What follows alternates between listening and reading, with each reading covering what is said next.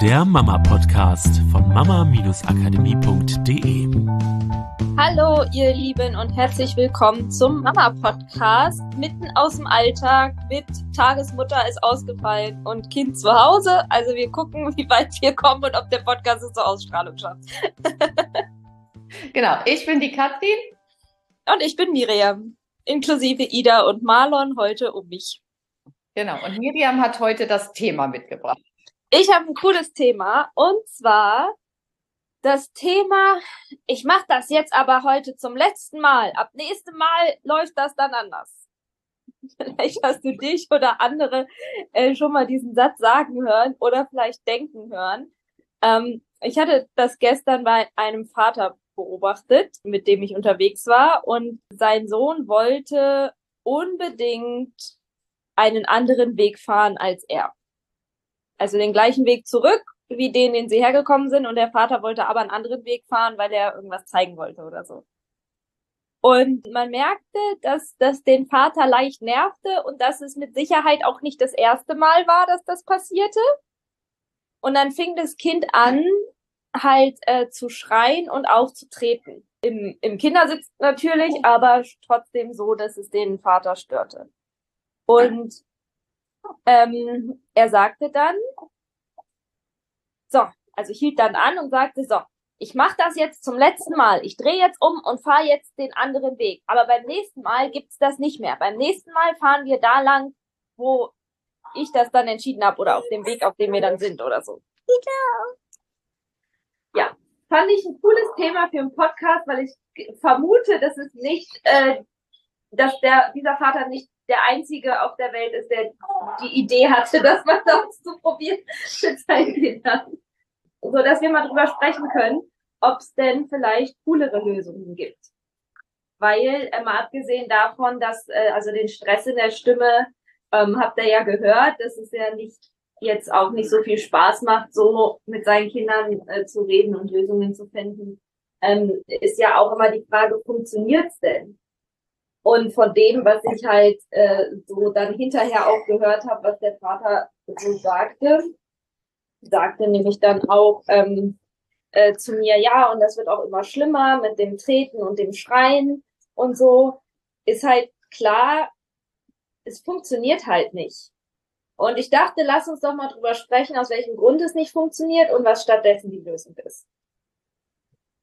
Und äh, was ich so spannend finde, und du kennst ja wahrscheinlich inzwischen unseren Lieblingssatz, nämlich den, dein Kind steht neben dir und fragt dich, wie die Welt funktioniert.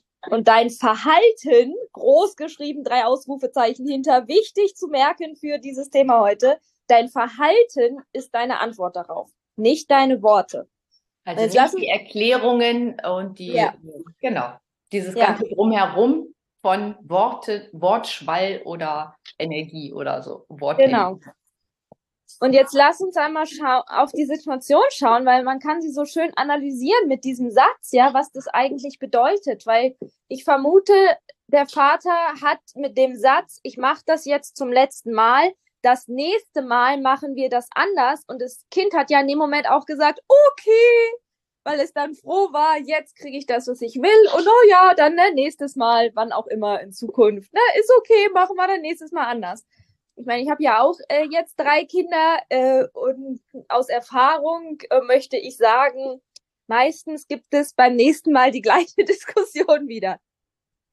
Und was ja auch total logisch ist, weil, also der Vater hat mit Sicherheit die Hoffnung gehabt, dass sein, seine Erklärung, seine Worte, der Deal, den er mit dem Kind abschließt, dass wir das ab nächstem Mal anders machen, dass das jetzt das letzte Mal ist, dass das Kind daraus lernt. Ja, dass das der Part von Erziehung ist, dass das der Part ist von, wo das Kind ein neues Verhalten lernt.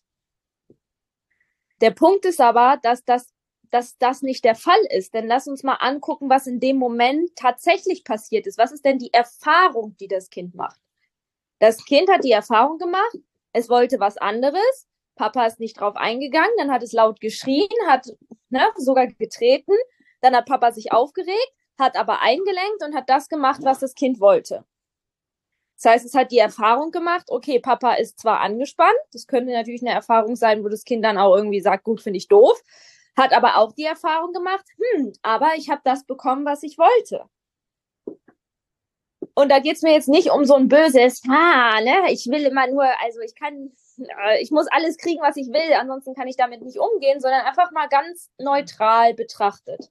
Das heißt, auf der Verhaltensebene, auf der Erfahrungsebene hat das Kind doch gelernt, dass es so eine Lösung findet, dass diese Art von Kommunikation wunderbar funktioniert, wenn auch mit Stress, aber zumindest zielführend ist. So, wenn du jetzt den Satz nimmst, dein Kind steht neben dir und fragt dich, wie die Welt funktioniert. Das bedeutet ja auch, ja, wie funktioniert deine Welt? Welche Regeln gibt es bei euch? Wie hat es damit umzugehen? Wie funktioniert Kommunikation bei euch? Wie findet ihr Lösungen und so? Ja, das ist ja alles Teil deiner Welt dann hat es in dem Moment durch das Verhalten gelernt, dass das Verhalten funktioniert. Und nicht auf die Erklärung, nicht durch die Erklärung gelernt fürs nächste Mal, dass es das nächste Mal das anders macht. Und das ist halt so das Problem an dieser Sache, weswegen dieser Satz nicht funktioniert. Nein, das ist jetzt das letzte Mal, das nächste Mal läuft es dann anders. Was auch richtig cool ist, nur so als Side Note, äh, den mal nachts auszuprobieren. funktioniert wunderbar, wenn das Kind auch noch müde ist. Äh, und dann kommt, okay, ich trage dich jetzt zum letzten Mal. Ich hole jetzt zum letzten Mal dir was zu essen hoch. Ab morgen läuft das anders. Ja, genau. morgen läuft das anders. Nicht. Ja. Ja, und das kommt ja bis hin zu, und das können wir auch aus der Erfahrung sagen, bis dahin, dass die Kinder durch dieses Verhalten, was sie zeigen, die Eltern einlenken, dass es so weit kommen kann, dass die Eltern anfangen, diese starken Emotionen der Kinder zu vermeiden. So, und dann geht dieser Prozess natürlich immer schneller, ja. Das Kind regt sich auf und zeigt äh, merkwürdiges Verhalten in Form von wird wütend, schreit rum, schmeißt sich auf den Boden. Und die Eltern lenken tendenziell dann immer mal wieder noch schneller ein, um dieses Verhalten zu vermeiden, weil es sich halt für die Eltern auch nicht gut anfühlt. Ja, und dann kommen ganz viele dahin, dieses, ach, wir stülpen jetzt was über, also was von außen dann kommt, du musst dich aber auch mal durchsetzen und wenn du es sagst, musst du es auch durchziehen und so. Ähm, ja, und dann ist man in so einer Spirale gefangen, die einfach gar nicht mehr funktionieren kann, weil sich alles mehr oder weniger hochigelt und ähm, zu viele Emotionen einfach dabei rauskommen. Ja. Und das, was ja auch passiert ist, wenn du, springen wir mal in die Zukunft und es kommt das nächste Mal, ja, es ist die nächste Situation, gleiches Prinzip, Kind will wieder woanders langfahren, ähm, Papa nicht.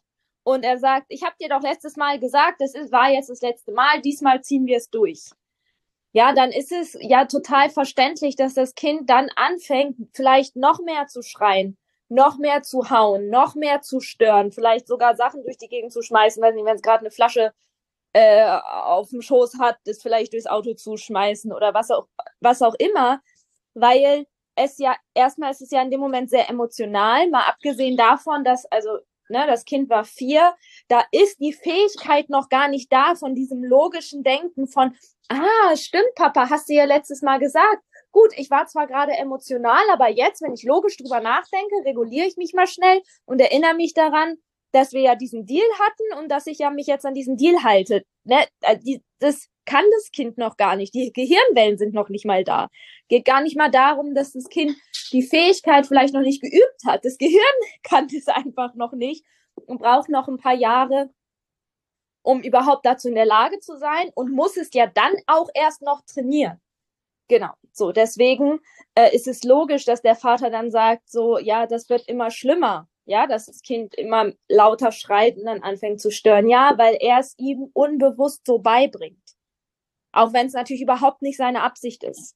Ja, und weil das Kind halt ausprobiert, das Verhalten hat ja funktioniert. Also probiert das Verhalten immer stärker aus, weil es hat ja mal funktioniert und es versteht im Prinzip überhaupt nicht, warum das Verhalten, was es zeigt, nicht mehr funktioniert. Ja, und überhaupt bei beiden, ja, Vater und Kind ohne jegliche negative Absicht. Also weder das Kind als äh, so, ein, un, so ein verzogenes äh, Kind, undankbares Kind, dem nie alles genug ist, noch der Vater, der, oh, wie kann der Vater nur dem Kind sowas beibringen? Einfach nur beide kommen aus dieser Spirale nicht raus. Jetzt ist ja die Frage, was habe ich denn für eine Alternative? Und spür mal in dich rein, ob in dir sofort so ein Gedanke kam von, oh ja, und da muss man halt einfach auch konsequent sein. Äh, ne? Und wenn man dann sagt, nee, wir fahren jetzt hier weiter lang, das dann einfach mal durchziehen.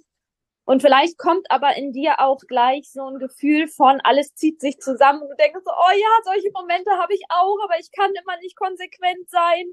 Ich, ich halte das dann einfach nicht durch. Ich, entweder weil du es vielleicht nicht aushältst, wie laut dein Kind schreit oder weil es sich dann so hart anfühlt und irgendwie auch nicht richtig, weil es ja eigentlich für dich eine Kleinigkeit wäre und dem Kind ist es ja so wichtig und dann fühlt sich das irgendwie total falsch an.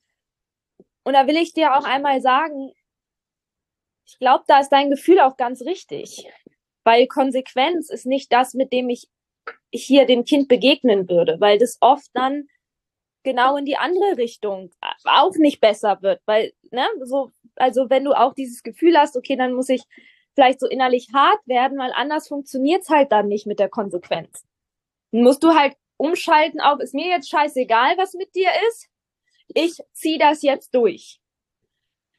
Und wenn sich dein Kind dann reguliert, dann reguliert es sich in meiner Welt nicht deswegen, weil es eine echte Regulation erfährt, sondern aus Resignation, weil es halt nicht gehört wurde.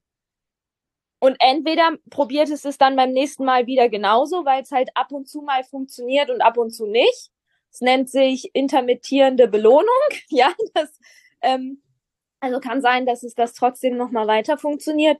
Oder es resigniert irgendwann, weil es das Gefühl hat, es wird halt vielleicht nicht gehört oder, oder so, ja. Und vielleicht gibt's noch 10.000 andere verschiedene Varianten, äh, was dann das daraus entstehen kann.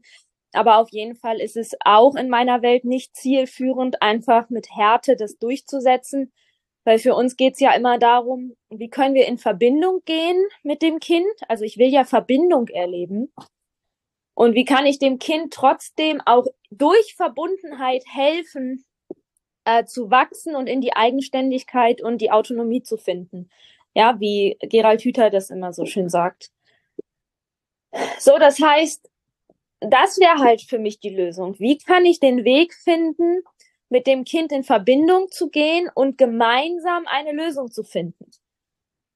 Und hier gibt's dann keine Regel mehr in Form von, oh, ich darf auf gar keinen Fall umdrehen oder ich muss auf jeden Fall umdrehen, damit es aufhört, sondern ich würde halt anhalten und mit dem Kind sprechen und rausfinden, worum es denn geht. Würde bei mir reinfühlen, worum geht's mir denn? Ja, weil es gibt ja einen Grund, warum ich da rumfahren wollte. Bei dem Vater war es jetzt irgendwie, er wollte uns was zeigen. Es kann ja aber auch sein, dass auf dem Weg eine Tankstelle liegt und du noch tanken musst und auf dem anderen Weg keine Tankstelle ist oder weil auf dem Rückweg eine Baustelle war oder vielleicht einfach, weil du Lust hattest und was anderes sehen wolltest. Ja, also würde ich reinfühlen, was, worum geht's mir und wie wichtig ist das, worum es mir geht und dann würde ich mit dem Kind sprechen, worum es dem Kind geht und rausfinden und reinfühlen, wie wichtig ist es gerade fürs Kind. Und dann verhandeln. Also verhandeln ähm, im Sinne von, ja, gucken, was ist die Lösung, auch das Kind mit einbeziehen. Ja, vielleicht erkläre ich das dem Kind und sage, du, guck mal, ne, siehst du hier die Tanknadel, wir müssen noch tanken fahren ähm, und da ist die Tankstelle, wenn wir andersrum fahren, ist da keine Tankstelle. So, ne? deswegen ist es mir wichtig, dass wir hier lang fahren. Ähm, und deswegen ist es jetzt keine Option, dass wir andersrum fahren. Weil sonst kommt ihr morgen nicht da und da und dahin oder so.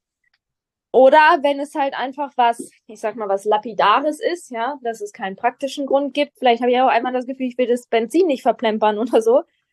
Auch darüber kann ich ja mit dem Kind sprechen, aber dann kann ich halt auch reinfühlen, ne? Und mal gucken, was, was ist denn der Grund des Kindes? Vielleicht, manchmal ist es vielleicht einfach, dass das Kind das mag, wenn es, also quasi, ne, immer das Gleiche, was, worauf es sich einstellen kann. Manchmal hat es aber auch vielleicht einen Grund, vielleicht wollte das Kind uns noch irgendwas zeigen oder so auf dem Rückweg, weil es da bei Mick wäre das jetzt so klassisch sowas wie, da war eine Baustelle und da hat er einen Bagger gesehen und auf dem Hinweg haben wir diesen Bagger nicht gesehen und auf dem Rückweg will er uns den Bagger unbedingt noch zeigen. Ja, und so wenn ich sowas rausfinde, dann kann ich doch auch eine ganz andere Lösung finden. Vielleicht fahren wir morgen eh nochmal an dem Bagger vorbei oder ich entscheide dann, ah, okay, tut mir leid, ne, das habe ich nicht gewusst, dass du uns den Bagger zeigen wolltest.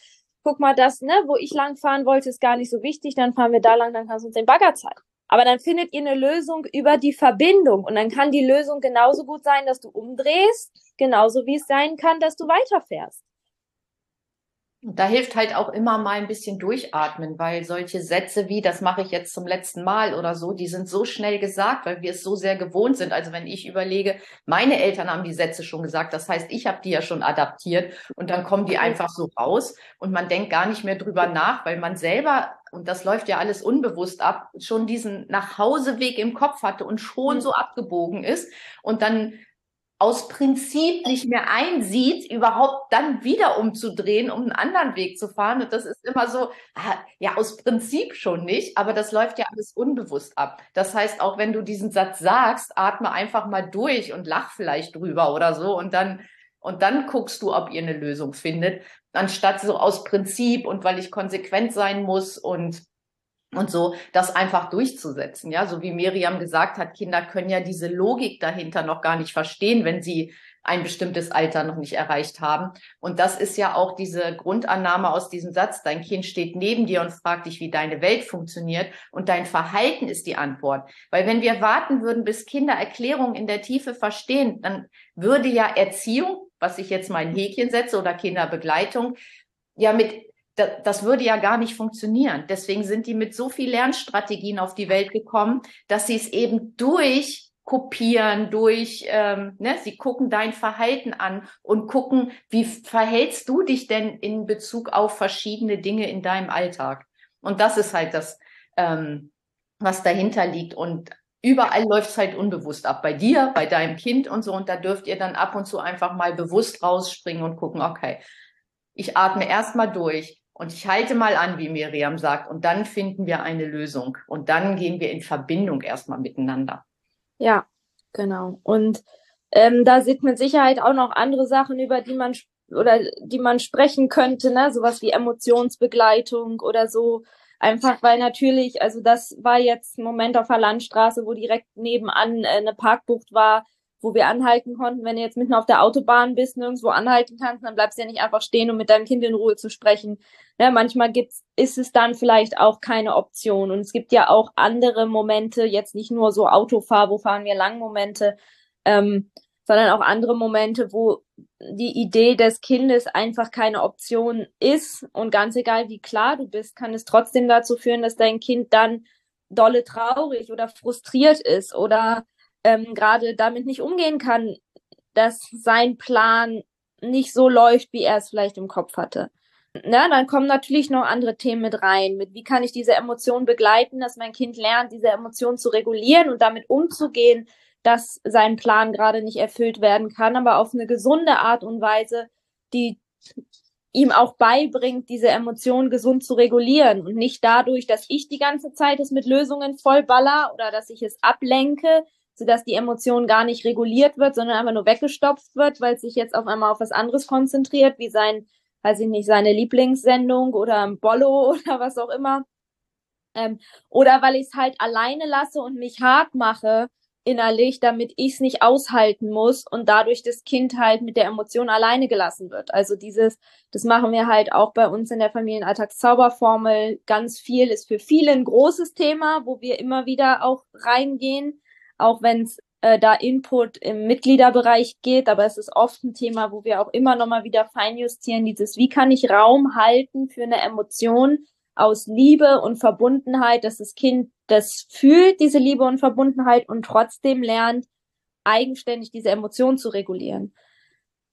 Und aus dem heraus gibt es mit Sicherheit 10.000 Millionen, was auch immer, verschiedene Lösungen, wie sich diese Situation dann liebevoll und in Verbindung auflösen lässt, weil es ja auch darauf ankommt, ne, was, worum geht's eigentlich gerade, wo ist diese Situation. Und das weißt du, dass wir da im Podcast jetzt nicht super detailliert drauf eingehen können und dir den Blueprint für jede Situation geben können. Dafür ist dann natürlich das Coaching da, ähm, die Familienalltagszauberformeln oder auch das große Einmaleins, also die dich beide anleiten, da einfach auf diese Millionen von Lösungen zugreifen zu können. Ja, musst ja nicht alle vorher auswendig lernen. Wichtig ist ja nur, dass du sie in dem Moment drauf zugreifen kannst oder entwickeln kannst, wo du sie brauchst. Das, was wir hier machen können, ist dich einfach zu inspirieren und zu sagen, guck mal, vielleicht gibt's noch einen anderen Weg, der für euch alle schön ist und der deinen Kindern auch was Cooles beibringt. Ja, oder sagen wir, einen coolen Raum öffnet, dass sie wirklich auch was Sinnvolles lernen für ihr Leben und nicht sowas lernen wie, ich muss einfach nur noch lauter schreien, weil äh, dann Mama oder Papa so gestresst sind, dass sie irgendwann einlenken und weil sie es nicht aushalten können. Genau. Und wenn sie Schreien nicht reicht, dann fange ich an zu treten oder Sachen kaputt zu machen, weil dann kriege ich auf jeden Fall die Aufmerksamkeit und Mama und Papa müssen handeln, weil sie eingreifen müssen und ja, soweit muss es ja auch gar nicht erst kommen. Genau, das war die Inspiration von dieser Podcast-Episode. Und beobachte dich ruhig mal, ne? wann sagst du solche Dinge und wo kannst du einfach erst nochmal durchatmen und in Verbundenheit mit deinem Kind einfach mal gucken, was die für euch schönste Lösung auch in diesen Momenten ist. Ja. Und wenn irgendwas ist und, und äh, oder du beim Coaching dabei sein möchtest oder was auch immer, dann schreib einfach an mail at mama-akademie.de. Dann gehen wir in Kontakt und gucken, was du brauchst. Genau. Mach's Dann bis, bis zum nächsten Mal. Das war der Mama Podcast, der Podcast, der Familien zusammenwachsen lässt. Mehr zu uns unter mama-akademie.de.